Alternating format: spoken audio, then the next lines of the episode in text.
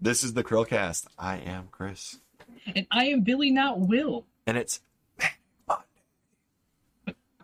And if the audio silencing software doesn't accidentally cancel that out thinking it's white noise, it's Manic Monday, guys. And today, Billy, who are you? What's your channel? I'm Billy. I'm here a lot, but he's also part of the CHRILLCAST, but he does his own thing too. That's very true, and I feel honored by being part of it now, man.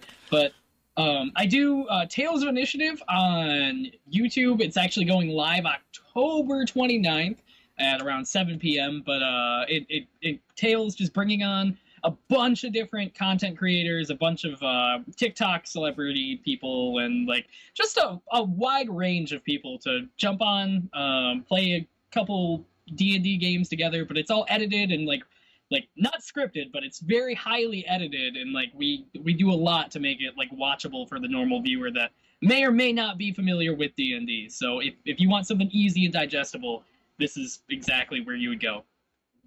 Yeah, and we are looking forward to the release of it, as Billy drops really cool clips like this one. Twig destroys an abandoned child's life. Will was a monster, man. he was a monster. So what's the news for Manic Monday? Mass Effect Legendary Edition, Legendaddy Edition, as I like to call it, is the currently highest reviewed game of 2021. I don't know if that's amazing or sad, but it is literally the highest rated game of 2021 so far. By critics on one of the Metacritic sites or any of those, right? And it actually already topped the charts on Steam. It outsold Resident Evil Village.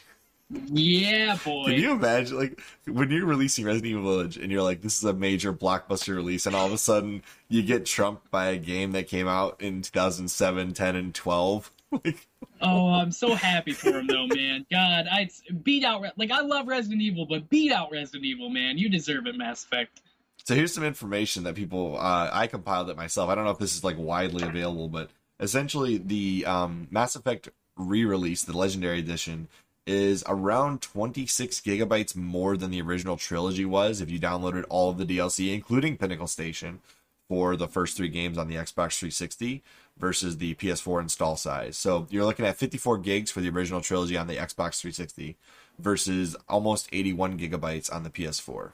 So that's interesting. 26 gigabytes of data was added for something for the remaster. I'm assuming the higher quality textures, that kind of stuff. But even with a missing DLC, you're looking at 26 additional gigabytes added to the original trilogy for enhanced reasons, right? So what do you think about these sales, Billy? How do you feel about this? First, really quick, I just want to mention, you will not let that DLC go, will you, Chris? I'm just saying, like, even missing a DLC that's over a gigabyte, right? And they're still 26 gigabytes higher than the original trilogy. So, like, clearly there was work put into this. I think that does show that there was actual work put into this. People were, you know, trashing it originally, like, oh, you're just throwing a lens filter on there. But 26 gigabytes is not a lens filter.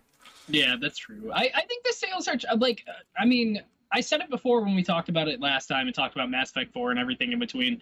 I think it's justified. I think that they deserve like to do well because it is a great series, and I've always wanted to have it in a collection that I could play on the newer gen. But I'm very excited, but I'm very like I'm still nervous stepping because I want like. I'm very happy that they did such a good job, and I'm really happy that they tackled a lot of the problems from 1, and I think that was really cool.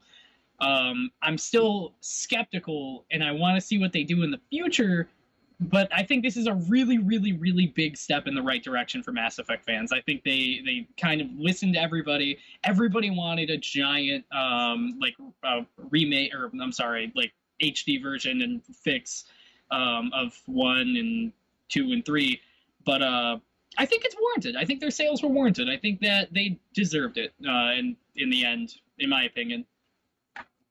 And do you think that something that is technically a re-release or remaster is deserving of a score as high as it is? It's a 91. At least it was when I looked at it. Oh, hell yeah. Listen, but now it's down to an 87. It did drop a little bit. Okay, they can bite a butt. It's 91 in my book. I am like... I wouldn't have said yes to this question if they didn't do so much to fix the first game. Like if they didn't almost like change everything I disliked about the first game, including the 52-second elevator rides that are now 14 seconds long. I am very happy that they made these giant changes, and I think it's very well done in my eyes. Good. And the obviously the most acclaimed re-release or remaster collection is the Master Chief Collection right now, especially on PC. How do you think this stands up to that? Do you think this is? I mean, I will say this: Master Chief Collection was extremely broken when it was launched on PC and on the Xbox One. This literally worked the second I put it in my PS4. Like, they clearly did work to make it work day one on the PS4. But what other remaster collections that you have played have been successful and or good in your opinion? God, I'm trying to thinking. I personally, I really enjoyed what was it? The BioShock collection that they did. Oh yeah, that was good. Yeah, like I thought they ported it really well. I know, like, for PC at least, it was like almost a straight up port. Like, they didn't really change a lot, but I thought it where they did make improvements. Like, I really kind of felt like the big differences, and I really, again, like I hate seeing series like this die. Like, I hate seeing like great story, like pillars fall into the dust and just kind of fade away. So, I mean, I think that BioShock was a great example, and I think Mass Effect is now the leading example, in my opinion. But, oh yeah. But yeah, I think BioShock, in my opinion, man, I love that series, and I still love that they gave it a little bit new life. Probably the only thing that they could have done more than what they did, because I really think after playing it, they did a really good job, especially with the facial models in Mass Effect 1. I was pretty impressed by what they did with that, because originally I was like, eh, okay, whatever. And now after playing it, I'm like, okay, they did a pretty good job, especially since I can now play the Mass Effect trilogy on my Vita. That's pretty neat. Yeah, I was remote playing it on my Vita the other day, and the fact that you can swap R1 and R2 and L1 L2, so that the R1 R2 on the top of the Vita is the shoot, you know, it's the gun, and the normal L1 is good because the on-screen buttons are not nearly as convenient, but once you swap those, it works perfectly fine. So I was happy with that after I did that. But it doesn't say on the box remote play compatible, but it is, because every PS4 game is, even though they don't want to say they are. I'm happy about that. Good. Like, I honestly, it's such a like quiet thing that doesn't get talked about a lot, but I'm very happy that like that Mass Effect still sits in that, because that's one thing I was kind of bummed that like the PS5 dumped it. Yeah, and I'm kind of bummed also that like for Mass Effect in general, I knew they weren't going to get a Switch port. Obviously, it was a lot. I was hoping they'd just put the original trilogy on the Switch. That's what I wanted. I wanted just something like, I loved playing Mass Effect 3 on the Wii U, dude. It's amazing. It's really good. It's one of my favorite. Like, except the only thing that makes me mad is that they never ported all the DLC, and I can't imagine it would have been that hard to do that. It's like, EA, bad on you for that one. Yeah, man, Citadel alone DLC is like you should port that to every console without having to ask any questions. Exactly. So, and then the last thing that I want to ask, aside from how much are you loving it, is what other remaster collections would you like to see? Oh man, personally, like I was actually just talking to my wife about this, because we met because she's a huge BioWare fan of Dragon Age, and I love Mass Effect, but. I would love Dragon Age to like get redone and get put on like a 3, like the same treatment it's getting for the Mass Effect collection, but like redoing the combat of the first game, and like also doing the like combat for the second game, like maybe doing Inquisition's combat. I didn't like Inquisition as much as the other two, but I love the stories of the first and second game, and I really think implementing a better combat system and like better graphics. Oh, dude, I would play all of those games all over again for sure. I mean, look how many times they re-released Skyrim, and it sells like, you know, it sells like hotcakes. So yeah, man, that's what I'm saying. Like, Dragon Age was a great RPG, and God, I would love to see it again. I want a Dead Rising collection. Remake one, please. They haven't remade one, so they all they did was turn up all the PC settings like high. And then we put it on the Xbox One. That's basically all they did with the port to the. It's just a port. It's not a remaster. But I would love to see a remaster and or a remake of the original Dead Rising. Yes, man. Just take a more serious. Not like be more like a zombie game. Like, God, man, let me do zombie survival and not feel like. And I don't care if they have the photography mode at all. They can do away with the photography. I know it's blasphemous, but I'm with it. Anyways, that's all I got. So I hope that you guys are all enjoying Mass Effect Legendary Edition. Please comment below. Tell us what you think about the Mass Effect Legendary Edition, about the sales, how it beat out Resident Evil Village in its first week. That's insane to me. And can the momentum keep up going forward? What do you guys think? Let us know in the comments down below. That's what they're for. As always, I'm Chris. And I'm Billy, not Will. And we will see you on the next ChrillyCast. How you doing?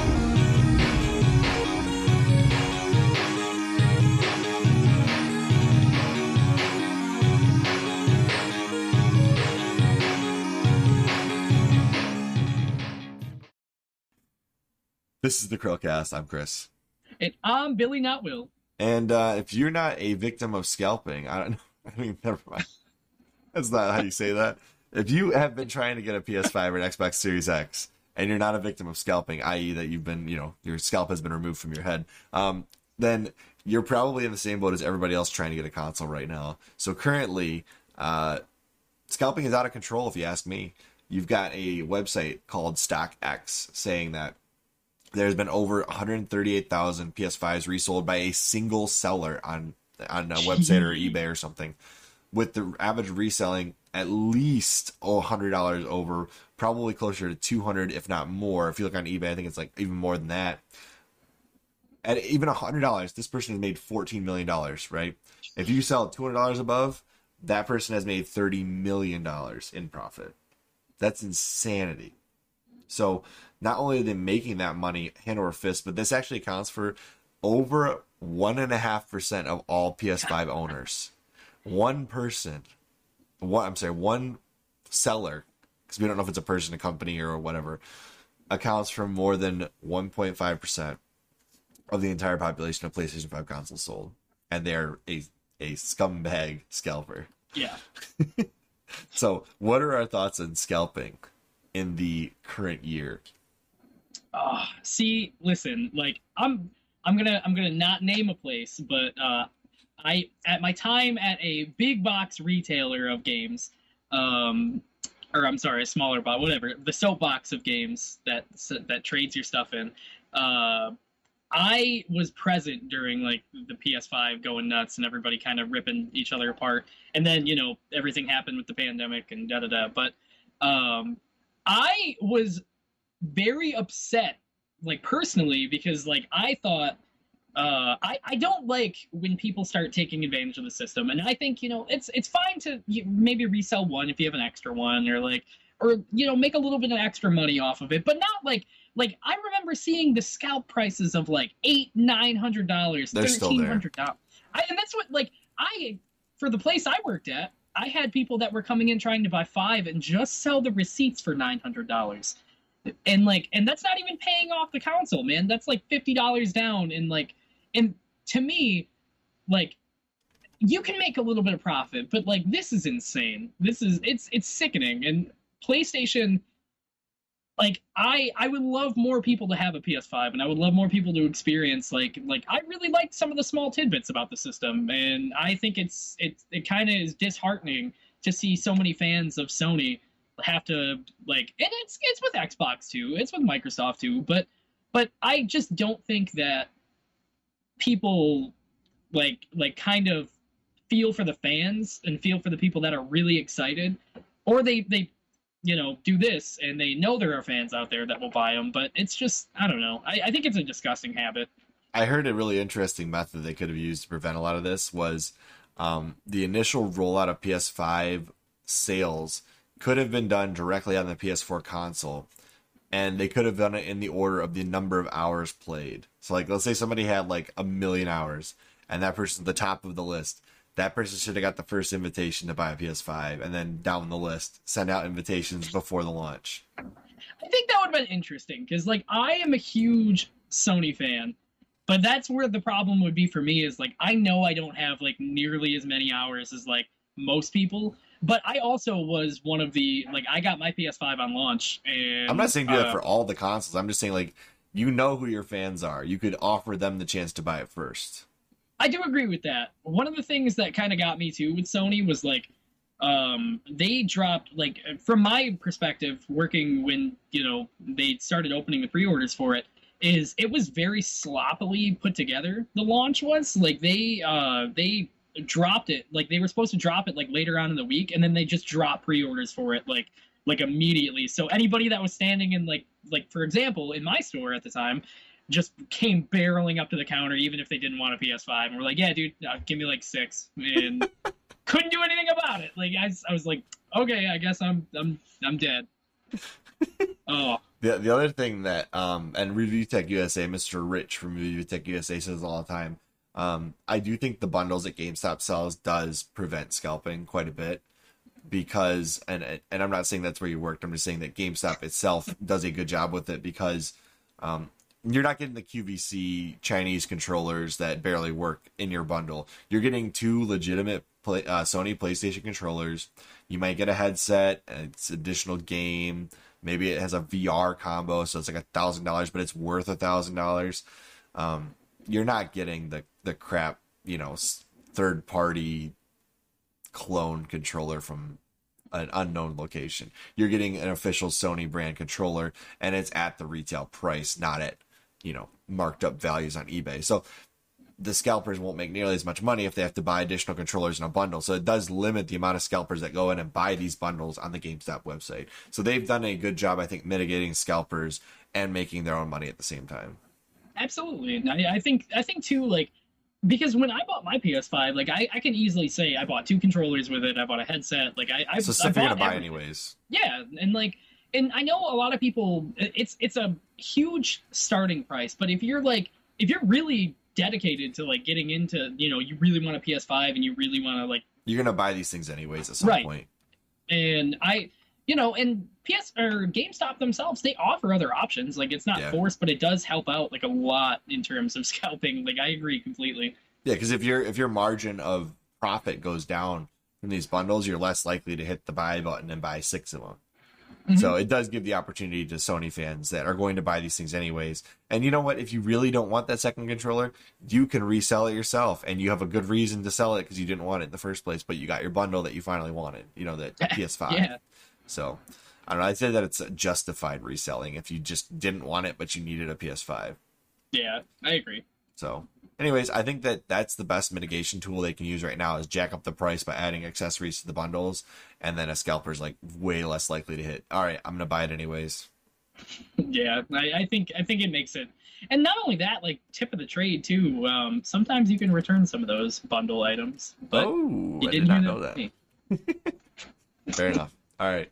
Well, that's all I've got. If you guys have different experiences with scalping, if you're not me and you've seen literally 5 PS5s throughout the stores you've been to and, like, just passed up on every single one of them, apparently I have to buy one next time I see one because Games 381 and some other people are like, hey, the next time you see one, just, you know, tell me. I will reimburse and get you. So next time I see one, I will probably buy it, and I will ship it off to whoever it is that needs it. So...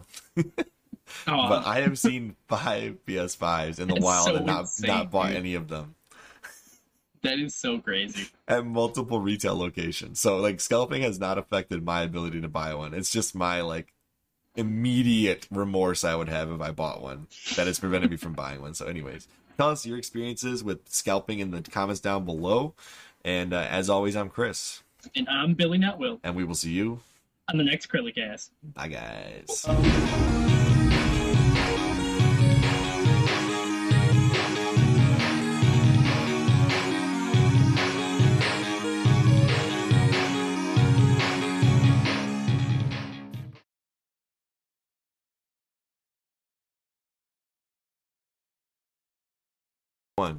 This is the ChrillaCast. I'm Chris. And I'm Billy Nutwill. And Halo Infinite has had a long time to sit on the burner to get done. What are our thoughts? Is it coming out this year still? What do you think?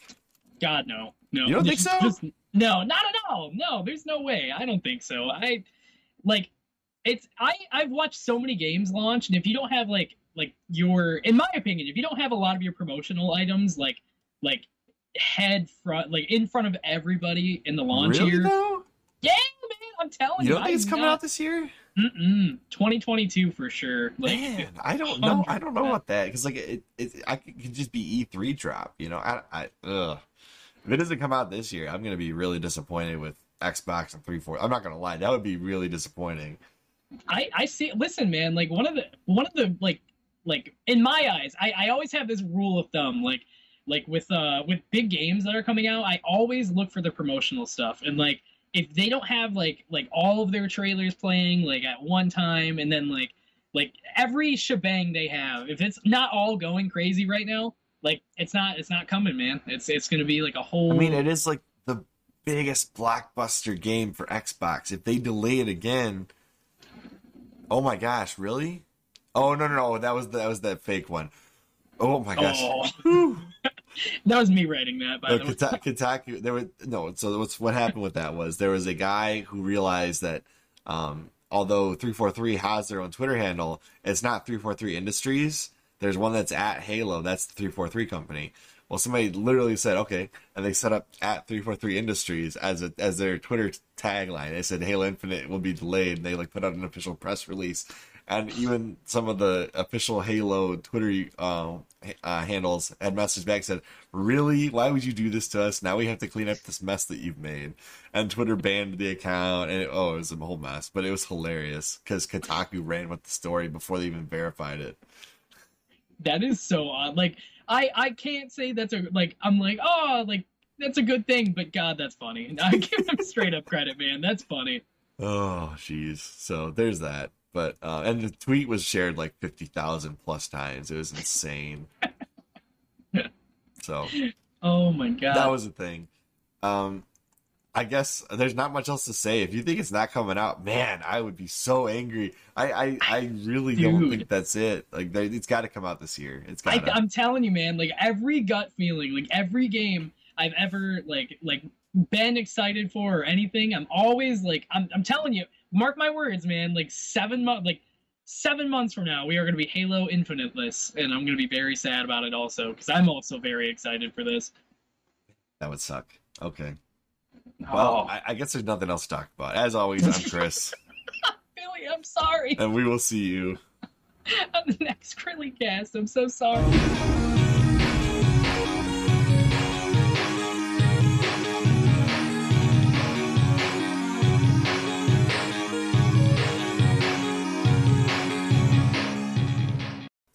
This is the ChrillCast. I'm Chris. And I'm Billy. And today is Throwback Thursday. And we're talking about Fire Emblem. The Fire Emblem. The one that was Shouzou Kaga before we got the new version of Fire Emblem on the GBA. This is all the pre-Americanized, pre-English Fire Emblem games. Okay, anyways. Fire Emblem Genealogy of the Holy War is a tactical role-playing game developed by Intelligent Systems and published by Nintendo for the Super Famicom home video game console on May 14th, 1996. Billy, were you alive yet? Got a 1 year old. I was a little baby. Okay, he was playing this game at 1 year. No, I'm just kidding. It is the fourth installment of the Fire Emblem series and the second to be developed for the platform. Genealogy of the Holy War takes place on the continent of Jungdral, split between 8 countries founded by the 12 Crusaders, an ancient group of soldiers who ended the rule of the ancient dragon, Loptous is how I'm going to pronounce that, with the divine aid.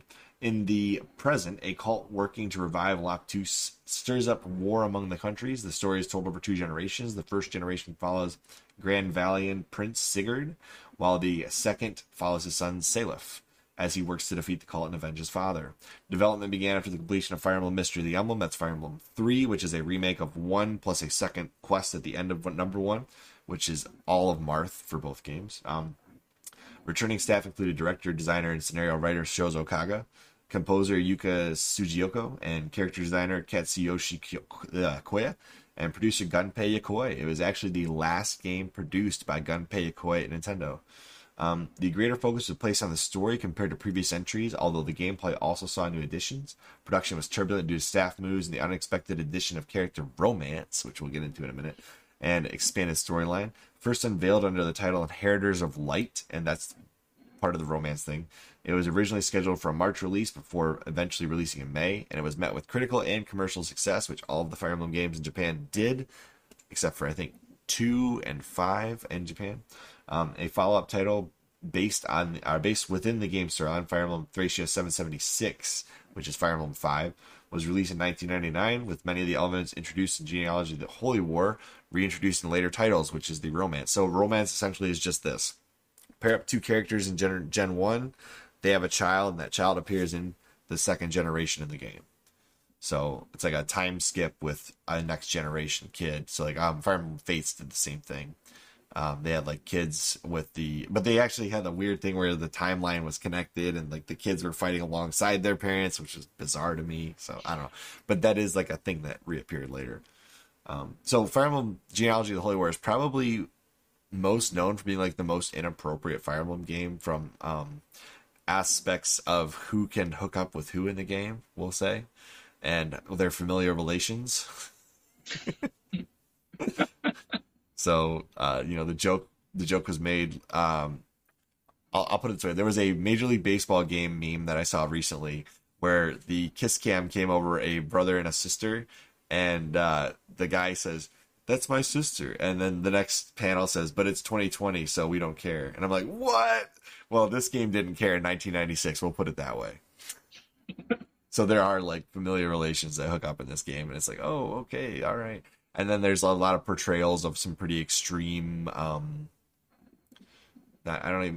just some things you wouldn't want in games nowadays. We'll put it that way. There are some hookups that aren't mutually agreed upon. We'll say that. This sounds terrifying. So this game being re-released, which is a heavily rumored thing, is a little... shocking, to say the least. I would think this game would have to be heavily adjusted for 2021 based on some of the things that happened in this game. It would not be a first choice in my mind for a remake. I'm just assuming the family ties are just something maybe they should just leave out, you know? I mean, technically Fates did the same thing. All right, this is great. So if this game does get announced, I mean, it would make me excited because the gameplay itself is pretty great, and there are really good storylines amongst the really bad ones in this game. And it is one of the biggest. If you look at the map size on this, they're just insanely big.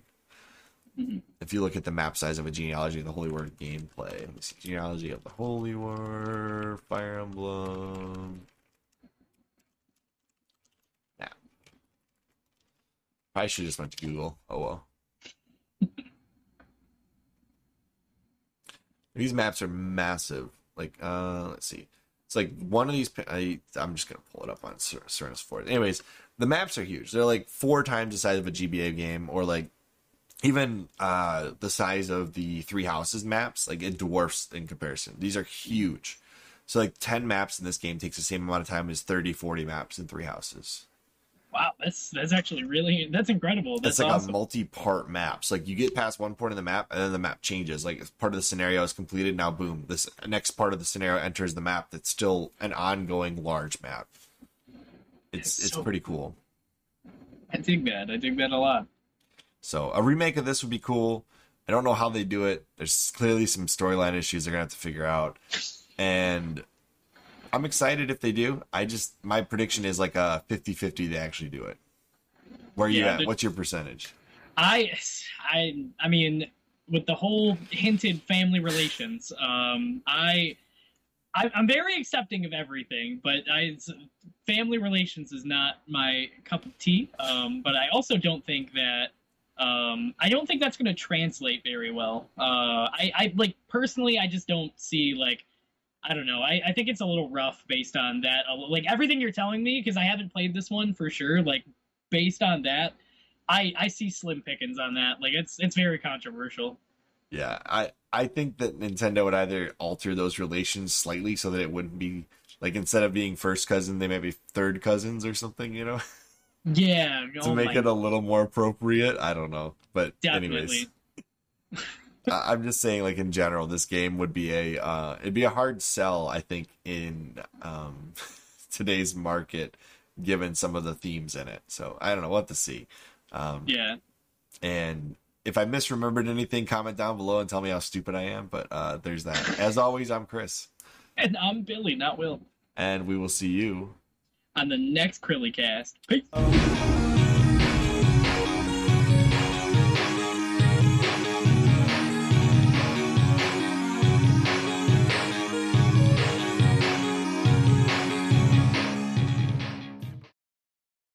This is the ChrilCast. I'm Chris. And I'm Billy. And we're here to discuss for Friendly Friday whether Nintendo should make repros of their own games. Should Nintendo fire up old production lines to reproduce NES, Super Nintendo, N64, you name it? Should they be making new versions of old games, printing them to discs and carts and re-releasing them? Oh, yes. Absolutely. Like, listen, if my GameCube collection could speak, like, he would say right now, he'd be like, yeah, man, like, please make more copies of, like, Go-Go Hypergrind or, like, any game that's $500 in the GameCube marketplace right now. Like, please. And Billy's like, but then all of my games would go down in price and I couldn't resell them. I would, one tier, I would be like, oh, I wasted so much money. I'm buying every GameCube game I can in my, like, that and, like, I really, really want... I don't have the patience to do, like, a Super Nintendo collection, but there's a lot of Super Nintendo games and like, you know, and their cases and everything that I would love to own, and I would love to, you know, now that collecting is such a big hobby to most people, I think it would be really cool to get, like, brand new Super Nintendo cartridges and boxes and everything inside. I think it would be really easy to do and really... there's a big market for it in my eyes. Like, nostalgia hits with everybody, and God, it makes me really sad that we don't have the opportunity to rebuy all of these things at, you know, normal prices, like actual prices. So Nintendo has actually re-released some games at, like, the end of the lifespan of a console. They'll do another print run of games. Like, for example, with the Wii, right at the end of the Wii's lifespan, they actually re-released Radiant Dawn. Like, put out a special print run. That one and Xenoblade Chronicles got a second run. And the only reason I know that is because at the time that it happened, I had asked a GameStop employee how they wound up with more Xenoblade Chronicles new, or maybe it was Fire Emblem Radiant Dawn. And he's like, oh yeah, Nintendo just printed some more. And I was like, really? And it turns out that the reprints didn't have manuals. Interesting. That's odd. That's super odd. There was like 3 releases of Radiant Dawn, one with a manual, one without a manual, and then like the third, like, really rare one was like not. I don't even know how you find it, but it's like got like Saudi Arabia ratings on it. That's so weird. That's I actually had no idea about that. It was in English. I almost got a copy. It was like this is interesting, but it was NTSC US, so it's like, okay, bizarre. Yeah, that is super weird, actually. Oh my God. But the 2 that I know for sure that actually I know exist are the one with manual, one without a manual. And they have a different, the reason you know that they're 2 different print runs, 2 different years on the box. Interesting. I actually know a lot about, like, the prints. I did not know that. That's super cool, actually. I like that. And I think Xenoblade was the same way. I think they had one with and one without the manual. I could be wrong about that, because Xenoblade was a specifically GameStop run that was ran for, but I believe that GameStop secured the rights to get that run in America. Oh, what a good choice, though! Because God. They did, they got on board with that one, and then there was like Pan's Labyrinth was another one that they did. There were like 3 games as Project Rainfall. All the games of Project Rainfall were eventually came over to the U.S. through GameStop. Xenoblade and GameStop for a lot of things, but Xenoblade, that would never come over here without their help. Oh no, man, listen, I give them full credit. Like, my collection would not be nearly as big without GameStop, straight up. No, I'm saying, like, a lot of, like, people that watch here, like, I'm imagining there's probably a lot of people that aren't fans of GameStop, but listen, you wouldn't get Xenoblade without them. So there's a whole nother episode for this. Let's go. Hashtag save GameStop. Anyways, we did that episode already. Okay. The last thing I want to touch on was, would Nintendo make money doing this? Do you think that it would be worthwhile? Like, at what distribution would they make money? I really don't know. They'd have to scale up to the market. And I don't think the retro gaming market is big enough to support Nintendo reopening factories to produce these. I think, I kind of, in my eyes, I think, like, select remakes, if that makes sense. Like, I think, like really scaling down what you would re-release. Like, and they like hooked up with Limited Run Games and said, hey, produce this many. Yes, absolutely. Because I buy from Limited Run Games all the time. And I truthfully think that they could, like, Because one of the things that I just recently bought was the Scott Pilgrim vs. the World big bundle, but they had like they redid a Sega Genesis case for it, and I was like, dude, I will buy this in a heartbeat. If Nintendo partnered up with them and started releasing, oh, like, they're doing Bug Fables. Yeah, like they have so many cool things. Not to, we're not being paid by them at all, but I got no, we're not. I would have them on for an interview though. Yeah, Josh Fairhurst and I can't remember the guy's name. Oh, let me be there because I buy so much from them. But they, yeah, no, they like.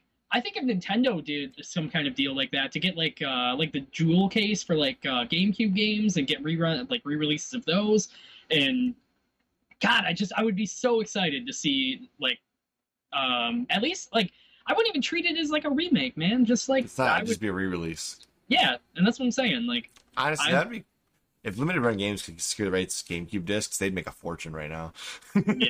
Yes, like if they could get that license, and then Nintendo's like, hey, reprint Path of Radiance at $90 a pop. People would buy that. Yeah, I would buy a second copy right now. So I think in limited fashion, if they could license a company to produce those. Because I know Limited Run Games, a lot of times they'll say, hey, we want this many Vita cards, print this file to it. And Sony's like, okay. And that's how it worked with the Vita runs. And then obviously with Blu-rays, it's just like, okay, print to the Blu-ray. Yeah. Down the assembly line. Oh. But, God. I mean, GameCube discs, that'd be pretty cool. But then you'd have to start printing old physical media again, and who knows what that would cost. So, yeah. I don't know. It's definitely an interesting thought. And maybe Limited Run Games should reach out to Nintendo, Sony, and Microsoft and see what they can do about getting us some new copies of old games. You got someone right here that would buy so much. Please do it. Paper Mario Thousand Year Door, anybody? Oh, please, man. Please remake it. I'll buy all of these. As always, I'm Chris. And I'm Billy. And we will see you on the next ChrillyCast.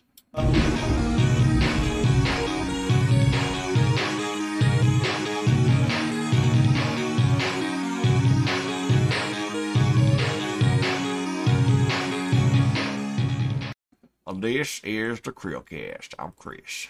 And I'm Billy. And we're talking about JC, the JC Productions, the only JC Productions that matters. This is Spotlight Sunday, and we're giving it to JC. He's actually got 4 world records in Call of Duty Zombies, and he was on our podcast. He's pretty famous, so. I like the drop. He does a lot of challenge runs for... Call of Duty Zombies world records. That's what he likes to do a lot of his streams on. And he's at 822 subscribers, so he's getting closer to that 1,000 mark. It'd be nice to get him there. And he does D&D, so he's right up Billy's alley. Oh, I've watched so many of his videos already. Did you really? Yeah. Are you enjoying it? Yeah, because he was gonna jump into our season 2, and I am very excited to see like every item I've seen, like video he's done on items and stuff, has just been really, really detailed and interesting. I enjoy the crap out of it so far.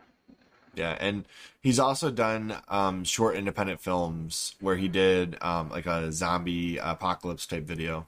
See if I can find it again. It's been a while since I've been able to find them. Let's see here. Yeah, it's not in his creative playlist here, but he has got like a zombie series that was going on for a long. Maybe is it? Nope, that's not it. Oh, man. I don't know. He's got a running zombie show on his independent show on his channel that I can't find right now for the life of me. So there's that. Something to check out. So, but what he's known for, it's Call of Duty, especially zombies. Dungeons and Dragons, independent filmmaking, which is all the things we've already mentioned. It's a very unique channel with content serving several different communities, which is always cool to have a diversified content on the channel. But Billy specifically, it targets him in like 3 different ways. So there's that. Oh, yeah, man. He's also one of the most wholesome guys we've ever had on the podcast. Like, super nice guy. So I'm giving him a shout out today. And Billy, tell us what video they should go check out on his channel. I really, really enjoyed. It's one of the ones he put out recently, but it was the Secrets of the Staff video. I am somebody that loves D&D, and like to go through and kind of like detail and talk about like all of the different different lore based in the like the core books and you know everything in between. But I really enjoyed watching the Secrets of the Staff video, and I got like a lot of information that I definitely wouldn't have like Like, I read a lot and I go through a lot, but it is not nearly as detailed in how much he went into it and how much he talked about it that I just didn't expect. And I think he has a real passion for it too, which is really cool. And it caught me immediately, and that's how I began talking to him to begin with. But yeah, I think if you guys really want a video that I really think is good, check out Secrets of the Staff. I think he did a very good job, like, detailing and just having a good time with that video in general. So I'm going to say something that I would... This isn't necessarily a specific video, but if you just want... If you're interested in Call of Duty Zombies, JC is one of the best Call of Duty Zombie players I've ever watched on YouTube, and he streams pretty often, pretty frequently. So if you have a chance... try and tune into one of his streams. And if he really fails at it, sometimes he switches to another game, which is always hilarious because midstream, the title will still be the same. And he'll still be playing something else. Like, well, I guess we didn't make it on this one. But no, if you hop in the chat and you start messaging him, it's amazing how he's like following the chat. And at the same time, he's like setting world records in zombies. It's like, I don't know how you do that, dude. You're pretty awesome. But anytime I get in there, I'm like, what's up, JC? And he's always like, what's up, CHRILLCAST? Because he doesn't know if it's me or Will, but it's always me. It's always me. So, but catch one of his streams if you want to watch really good Call of Duty Zombie play, and it's good stream to have on in the background because he's like a constant conversation with, you know, zombie guys like, and then it's JC like, oh my gosh, gonna do it, you know. I don't know, it's fun to watch. Oh, here we go, Run from the Dead. This is his video series. If you want to watch a really kind of niche, cool zombie series filmed by an independent filmmaker, this is pretty good. So also check this out. But yeah, absolutely. JC, good dude. Get him back on the podcast soon, hopefully. And as always, I'm Chris. And I'm Billy. And we will see you on the next ChrillyCast. Bye, guys.